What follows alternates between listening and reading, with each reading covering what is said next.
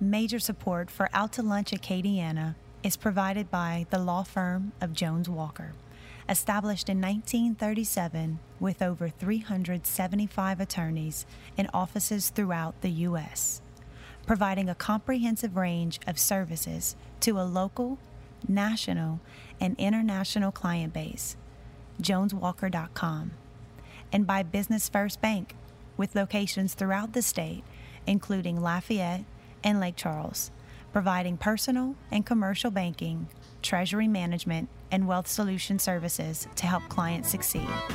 Business First Bank, banking with greater momentum at b one bank dot com. Support also comes from Wyndham Garden Lafayette. From Social on Johnson Street in Lafayette, we're out to lunch with Peter Rusciutti. Peter Rusciutti is Professor of Finance and Director of the award-winning Birkenroad Reports. It's business, Acadiana style. Hi, I'm Peter Rusciutti. Welcome to Out to Lunch, Acadiana. Somewhere along the line, in the path of human progress, we figured out fermentation. Eating fermented food might not have been all that useful in maintaining health and nutrition, but it sure felt good. And once we invented currency, people bought fermented goods in bottles and cans with romantic names that hinted at sophistication, like Budweiser and Schlitz. Over the last decade, beer sophistication has become a reality. There's an emergence of small, local, artisanal breweries who make beer that does more than just give you a buzz. It actually tastes great. And here in Acadiana, our contribution to the sum total of better-tasting beer in the world is hyper-local. Bayou Teche Brewery makes nineteen different beers specifically designed to complement the tastes of Cajun and Creole food. The president of Bayou Teche Brewery is Carlos Knott. Carlos, welcome to Out to Lunch. All right, thanks for having me. Now, after fermentation, humans came up with another way to make brain-altering liquid, distillation. And all that all started out with stuff that was pretty nasty, a kind of paint stripper version of gin that was so hard to swallow was termed medicinal and thought to cure the plague. Again, we figured out how we could enjoy the process of drinking and not just the effects. Things started getting a little more sophisticated, bringing us home to the bayou where David Moe owns Rank Wildcat Spirits. Rank Wildcat bottles gold medal winning rum under the labels Sweet Crude and Black Gold. David, welcomed out to lunch. Uh, it's a pleasure. Thank you. Now, Carlos, it was your time deployed in West Germany that opened your eyes to the way local beer had evolved in taste to complement the tastes of local food over there. When you came back home, you decided that pairing beer to complement the taste of Creole and Cajun food could work equally well. Now, and by all accounts, you're right, but how did you pull it off? You're You're an English major with a military background. Where did you even start to figure out the science or the art of how to create a beer that tastes good with boudin and gumbo? Well, uh, at first it was pure fear. The, ar- the Army, good. You know, they tell you, hey, you, you're going to go somewhere, you got to go. And they said, hey, you're leaving Germany after six years. And uh, we, we definitely drank a lot of beer. My family and I, we travel. And as you travel around Europe, the beer and the wines are all crafted to complement or kind of evolved the local Thanks. foods. So they said, hey, you're going back to the States, which was Seattle at the time. Which was another great beer town, right? At, at the time, it was, it, was one, it was probably the best in the country. But uh, so I started panicking because I know I'm leaving Europe. I can't drink Hefeweizen anymore. And you really can't get a good Hefeweizen in the States in nineteen ninety-four. So we started uh, going to all these breweries. And brewers are really great people. They're happy to tell you all the all the secrets. So they started telling us how to make German beer. And then we got back to the States and in Seattle. Those uh, my, microbreweries there would show us, and I uh, just started homebrewing and uh, self-taught over about ten years, and I think one Sunday I got drunk and we decided to open a brewery. Was it friends telling you you really ought to go somewhere with this when they taste it? Uh, well, everybody loves free beer, so yeah, you get a lot of uh, get a lot of compliments when you give them free beer, but kind of it was our, our I think our focus on on making classic beer styles but tweaking them for Louisiana palates that uh, really uh, gave us the idea to start. Well, I've got to ask you, Carlos, you have, for a, a small brewery, you have a lot of offerings. Is that just you, no shortage of ideas? Or we have A D D. Oh, that helps. I, I think, think that's uh, every. And the other thing, too, is there's a lot of, uh, like the big breweries, they make two or three different kind of beers. They're factories. Uh, our joke in the industry is they make money, we make beer. uh, so they, you know, we didn't want to be that. We didn't want to be that factory that just did three beers and and sell a lot of them. So we uh, every month we let the brewers, hey, make a, a beer just for this month. And so we'll, we'll end up doing nineteen different beers a year. What do you think of all the beers you have? I see, and these, you, thankfully you've brought some here with you. Which one do the people view as kind of the oddest? Uh, probably uh, this one here. It's called Bière Joie.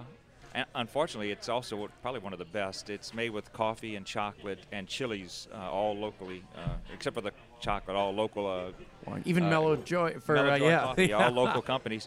And it's Asian bourbon barrels for about five months. And it's really a delicious, easy drinking beer. It sounds complex, but it's really well balanced. Um, but when people, when you tell them, hey, I got coffee, chocolate, and chilies in a beer, they're like, yeah, I don't like that. But once they taste it, they really do. But you brought up a good point here that Uh, craft beer people are something about them that makes them want to share ideas. Uh, you know, that's not true in technology, for instance. Right. Uh, it's uh, there's a saying that uh, in craft brewery, it's it's ninety-nine percent asshole free, and there's a lot there's a lot of truth to that. I, we I, we got selected uh, with Sierra Nevada. They picked so many breweries right. to, to do a collaboration uh, twelve pack every year. So we were one of the breweries selected for next year, and I'm up there with some of the biggest brewers in the country. Sierra Nevada's one of the top five or six. And all the breweries are like, hey, did you try this? Have you tried doing this? And it's just a really a great collaborative industry. Everybody, for the most part, except for two or three percent, get along get along great. Carlos, one other question I wanted to ask you was the, uh, how do you get started in a beer? Like, did you start with kegs and move to bottling, or how does that work? Well, uh, we didn't know anything about the legality of brewing, so we built a brewery and started selling beer, and then we got a, a, a call from the state. Oh. So, the first thing is to get legal. Uh, we started a one-barrel system. We could do six kegs a week. Um, and that's pretty much how everyone starts. You test the waters, and then uh, then one day you start bottling, which is a whole nother... Oh, yeah, uh, I would think that's... Yeah, it's, it's as complicated as brewing. David, you're a lawyer who's quit the law to own and run a distillery. Now, there, there are probably a lot of lawyers who dream about a similar career path. Um, very few of us have the courage to leave the security of a career and follow our dreams. If things go well, you'll be able to buy the building your old law firm was in and the t ten blocks around it. Uh, but there's no guarantee of that. As, as things are unfolding now, things sure looking good. Uh, you're winning awards. Sweet Crude is available in over one hundred locations across Louisiana. But what is your current definition of success? Well, uh, my immediate goal is to sell a certain amount of cases a month, every month. Uh, and I'm slowly but surely achieving that goal uh, with, with uh, certain specific tactics uh, in advertising and representation in the market. Uh, so, you know, I still have a lot of work ahead of me. I'm, I'm in my third year, um, and a lot of kind of conventional wisdom says that it takes five to get there. Um, but, uh, you know, I'm doing the work that needs to be done, so the foundation is laid, and uh, it's just a matter of seeing it through at this point. Wow, and you named these, uh, the, you've got the, the white rum and the dark rum. Yes. What's the difference in producing those? Uh, well, the difference in production, uh, as far as distillation, is uh, th there isn't one. Uh, the, the, the white rum comes out of the still, and it gets proofed to a consumable level and gets bottled. The dark rum, instead of getting bottled, goes into barrels and uh, sits in the barrel until I think it's ready to be bottled. And and the barrel, the interaction with the oak, is really where the uh, colors and, and those other flavors come in. Wow. And how long is that in the barrel? Uh, well, the good thing about being the owner is uh, I decide that. Uh, oh, that's great. Yes, exactly. You I mean, I occasionally I, sip it. I, ta I taste no it way. regularly. I, thought I was and, just and making that up. Exactly. No, no, exactly. I, I sample it regularly, and uh, you know, typically it's going to be at least a year. Um, but every barrel's different, and so uh, it, it's really up to me. You know, the, the last uh, run of Black Gold that I had, Black Gold being my dark rum, uh, took about three years. Wow!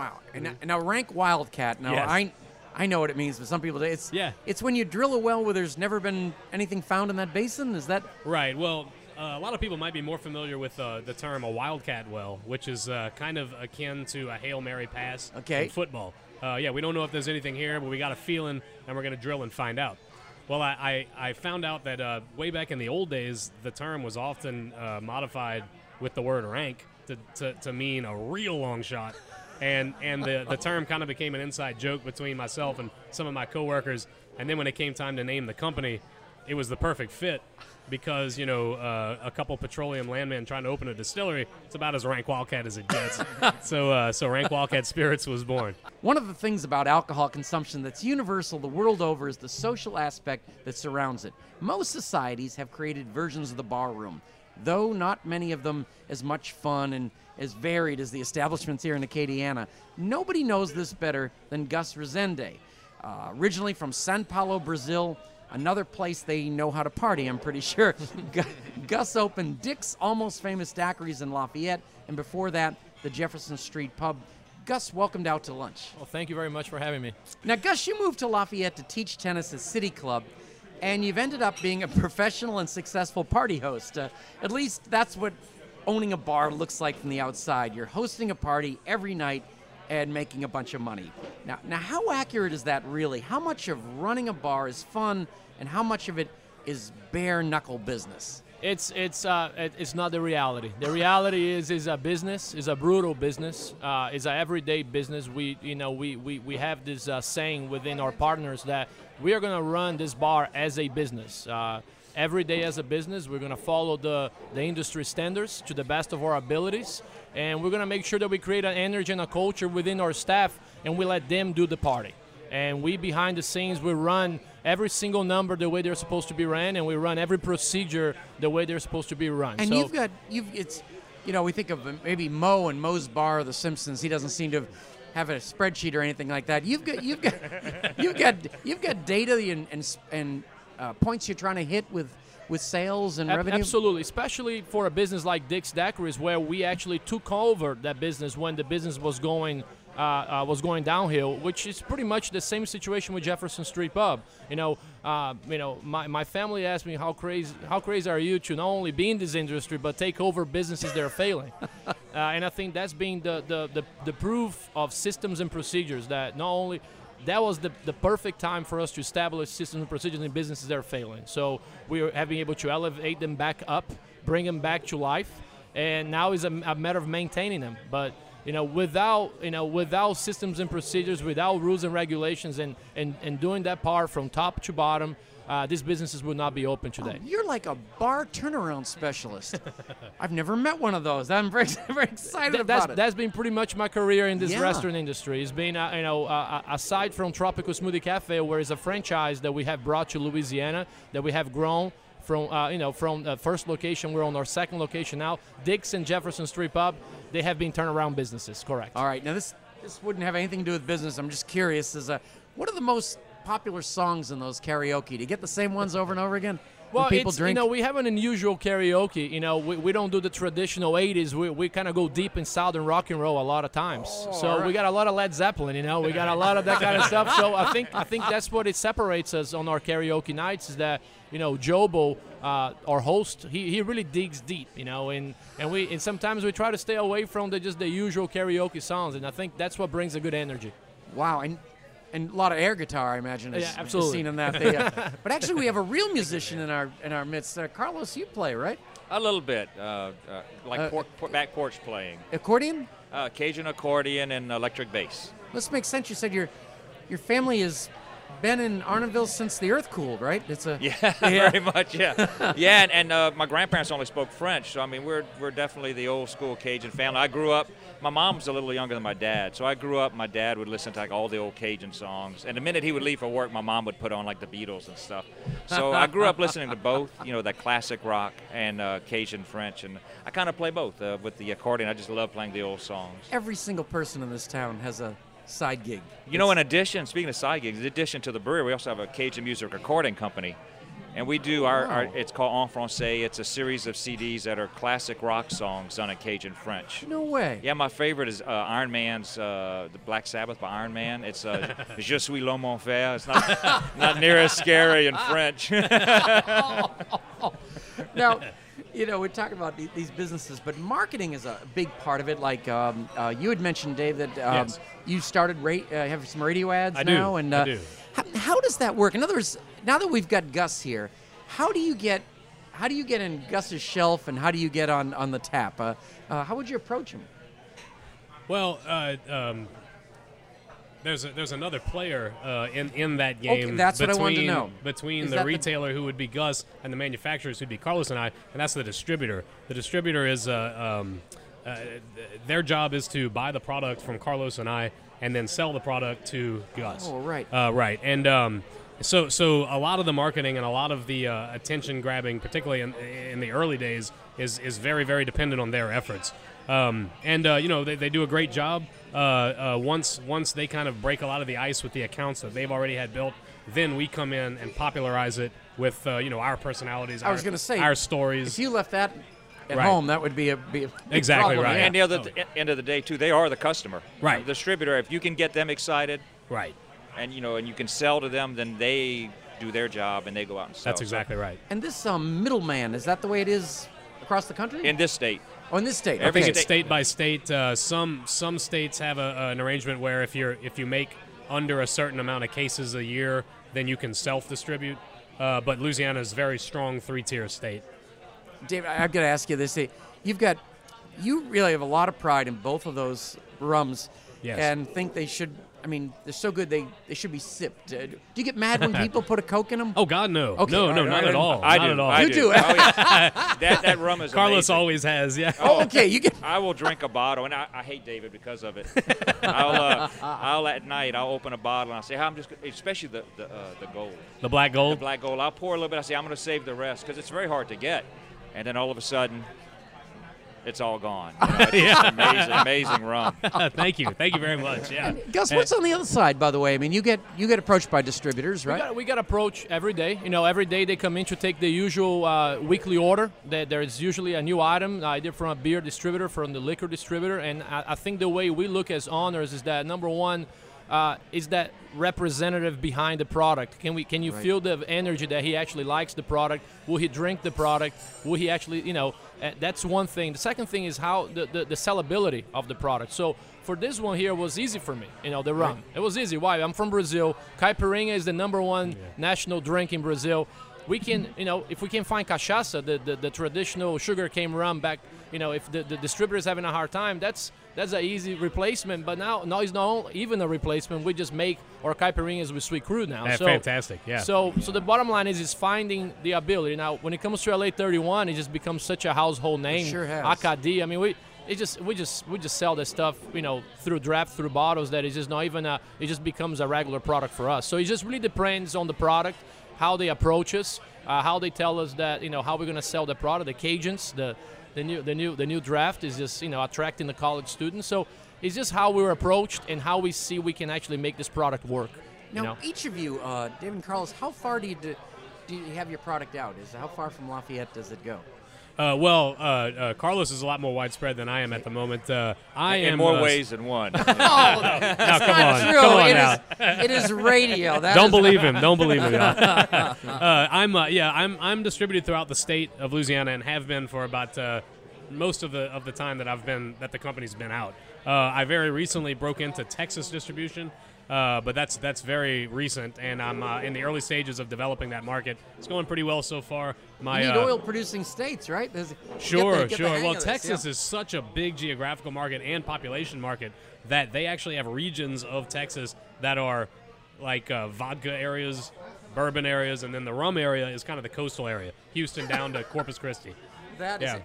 And, and, and he alluded to it, Carlos, but how far does your... We're in uh, Louisiana, uh, Texas, Arkansas, Mississippi, Alabama, and Quebec. That's great. Uh, Quebec, now we all know why that was... That well, no, it. Quebec's a four-tier, uh, so we're three-tier here in Louisiana. Yeah. Quebec's four-tier, the uh, province actually buys the alcohol and sells it to the distributor. So they don't always, because they're a government, they don't always make, like, economic decisions, and they were trying to reward American companies that use French. Oh, and so we right. do. We use a lot of French. All of our, most of our beers are named in, in Cajun French. Oh, and so they just started buying, you know, half truckload every month or so That's to bring great. Up there. That is great. That is now, well now, now they awesome. Haven't paid for me to go up there yet to help sell it. Oh, but wait till they find out by recording a play. That's uh, yeah. that's gonna that's gonna get. Now both of you guys have gone out of your way to get um, local. Local materials, local uh, local ingredients, right? Well, no, I would say that the opposite is true. Uh, I make rum because of the availability. Okay, right. Really. Um, you know, I, I, I always wanted to distill spirits. I, I, I've had an appreciation for fine spirits. Um, when it came time to actually making it a reality, uh, you know, you can look up and down any street outside of town and there's cane growing everywhere. Um, and, and sugarcane makes rum. So um, I became a rum enthusiast as I, as I learned how to make the best rum I could make. Yeah. yeah. So uh, so yeah, the availability of that uh, of of that substance here is is what led to my product. Wow. And Gus, you got to make sure you don't have bartenders that like the product too much, right? Absolutely. that's, that's, a, that, that's a that's a that's a tough uh, you know swing in the hip. You know, you got to make sure that you right. you throw a good party and you you keep everybody engaged. But at the end of the day, it goes back to running a business properly with margins, with systems, and uh, it's a, it's a, it's definitely a, it's probably one of the hardest parts. You know, is like finding that balance. You know, and. Uh, We've been successful on that. We've, we have some hiccups in the past, I think, just like any other one. Well, our hardest thing at the brewery was trying to come up with a drinking policy for the employees. Because you don't want to say no. Right, yeah. right. But you also can't say yes to everything because there there are some people who don't handle Correct. It No, no, well. You're absolutely Correct. Right. I, I recently uh, I recently had to uh, to enforce a one-shot-per-hour rule at the distillery, and I'm the only employee. oh, oh, oh, oh. That is that is great. And I was going to ask, with that Quebec connection, is, does it work for something other than, than alcohol? I mean, if you had other products that had I'd French names? I'd or? Imagine so, but I don't know if the government buys any products besides the alcohol. Yeah. I'm not really sure of it. And, and it's it's difficult. Uh, fortunately, we have quite a few people at the brewery speak French because they Quebec only does business in French. They will not stoop to doing Is that it right? in English. Yep. So it's... We get the emails for the orders, and we have to hand it off to one of our employees who's uh, fluent in huh. French. To I'm already to thinking of Sacre Bleu potato chips or something like that, trying to make some money here. This is this is this is the time that we do the checklist. It's part of the show where we take a little break and ask you a quick question that you probably wouldn't find on a loan application. um, I'm going to start with David. If you came back to the show in three years, how would the company be different now? Well, hopefully I'd be in several states, and uh, I'd have made it through that door of uh, of a uh, uh, reg- revolving case sales per month. Um, I would uh, I would no longer be nail biting or white knuckling uh, uh, my my uh, my yearly report, and um, and like Carlos has achieved, Sweet Crude Rum and Black Gold Rum would be household names throughout the South. That's that really is- my ultimate goal. That's where I want to be in another three years. I always think that those beginning years are pretty tough in rum, particularly the dark rum, because you've got a uh, you've got a whole bunch of it that needs to be uh, yeah. aged, mm-hmm. and uh, and then like for instance, you've been in business three years, so your first batch is being sold now. Is that uh, well? It, it actually came out uh, almost exactly a year ago. Okay, um, and uh, I only made about fifty cases of it, and if I if I knew if I knew then what I know now, I would have kept. Half- I would have kept half of that uh, and, and, and been able to they turn it out to the too, market. Which is great. They, right. Exactly. Yeah, exactly. yeah. And uh, uh, but uh, I sold it all to the distributor, and it, at, at that point it was out of my control, and and it uh, pretty much disappeared. Really? Within yeah within the year. Now it's pretty well all gone. So. But but I, I have to wait another at least year before I have more ready. So and you're making I, I've got bigger batches now. Well, yeah, right. Exactly. exactly. I've got to learn how to. Get that into a rhythm that's uh, that's economically, you know, viable for the business. Well, that's that's a, one of my challenges. That's a good problem to have, Gus. Yes. Now, Gus, employee turnover is expensive. How do you retain people? Energy. Energy. It's all about the energy. Uh, you know, especially bringing businesses back from where they were. Uh, I think it goes for every business. Energy brings uh, morale. Morale brings culture, and culture brings people that they're behind. It's not just about the money. It's about, you know, the, the, the culture you create within your business. It transpires to the customers. It transpires to the vendors, and everybody wants to be there, and everybody wants to follow the rules. So energy from top to bottom, from ownership all the way to every single employee, if we have a positive energy day in, day out, it definitely helps this business because it's such a tough business, an everyday revolving door. It's like, you know, my, my it, it's a good friend of mine told me, it's a project that never ends. You mm-hmm. start today, and you're going to close the door tonight, and tomorrow starts again, and you never finish that project. It's every day. So energy, it's it's huge. Now, I'm going to ask you, uh, Gus, if you have some extra time, you may want to teach in the business school because that's that's pretty good. Now, Carlos, what part of your job gives you the most satisfaction? You know, it's uh, when you pour a glass for somebody. So I'll uh, be in an event or even at the tap room at the brewery, and, and you pour a glass, and they go, oh, that's nice. So, uh, for instance, we do a blackberry beer, and it really means a lot when people like this. This is my grandparents on the yeah. label. Had a little country oh, store yeah, in Arneville. That, that is so it's cool. A blackberry beer aged in Sauvignon Blanc barrels. And you tell some people that, like, I don't like those kind of beers. I like, you know, one of the big ones. And you pour this, and they, oh, that's nice. It really makes my day. Wow. There's a, so more than money and being famous. Well, you're not going to get rich in this industry. yeah. There's a joke. Uh, how do you get? How do you make a, a, a large fortune as a craft brewer? or how do you make a small uh, fortune as a craft brewer? You start with a large one. So uh, you're not going to get rich. So really the only satisfaction you get is when people well, are that's, excited. That's got to be a nice feeling, though. David Moe, Carlos Knott, Gus Resende, there's only one thing better than talking about beer, rum, and daiquiris, and that's making them and drinking them. It's, it's time to let you get back to what you're lucky enough to call work. It's been great to meet you. Thanks so much, all of you, for taking the time to join me on Out to Lunch.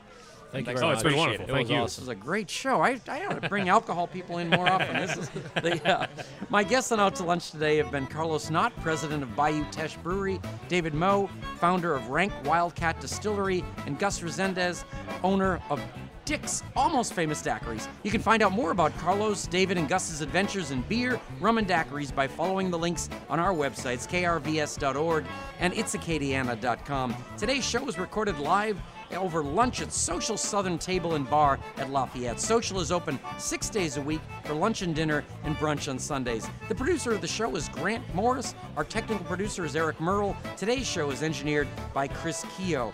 Our theme song, Encore Monsieur Nice Guy, is written by Mitch Foreman and performed by Mitch Foreman and Andre Michaud. Our Acadiana business consultants are Pete Prados from Innovate Acadiana, Zach Barker from The Opportunity Machine, and Doctor Blake Escaday. If you want to know what we really all look like, you can find photos from this show on our website, I know, God help us, and Facebook page. These photos were taken by Gwen Okren. You can get this show as a podcast, you can listen to past shows, and you can keep up with us on all kinds of social media by going to our websites, its acadiana dot com and K R V S dot org. Support for Out to Lunch Acadiana comes from Wyndham Garden Lafayette, located off Pinhook near Calise Saloon. Wyndham Garden Lafayette has two hundred ninety sleeping rooms and fourteen thousand square feet of meeting space to accommodate groups from ten to five hundred for meetings, conferences, weddings, and high school reunions. Out to Lunch is a production of I N O Broadcasting for its acadiana dot com and K R V S eighty-eight point seven F M. I'm Peter Rusciutti. Thanks for joining me. I look forward to meeting you again next week around the table for more business, Acadiana style, on Out to Lunch. Major support for Out to Lunch Acadiana is provided by the law firm of Jones Walker. Established in nineteen thirty-seven with over three hundred seventy-five attorneys in offices throughout the U S, providing a comprehensive range of services to a local, national, and international client base, jones walker dot com. And by Business First Bank, with locations throughout the state, including Lafayette and Lake Charles, providing personal and commercial banking, treasury management, and wealth solution services to help clients succeed. Business First Bank, banking with greater momentum at b one bank dot com. Support also comes from Wyndham Garden Lafayette.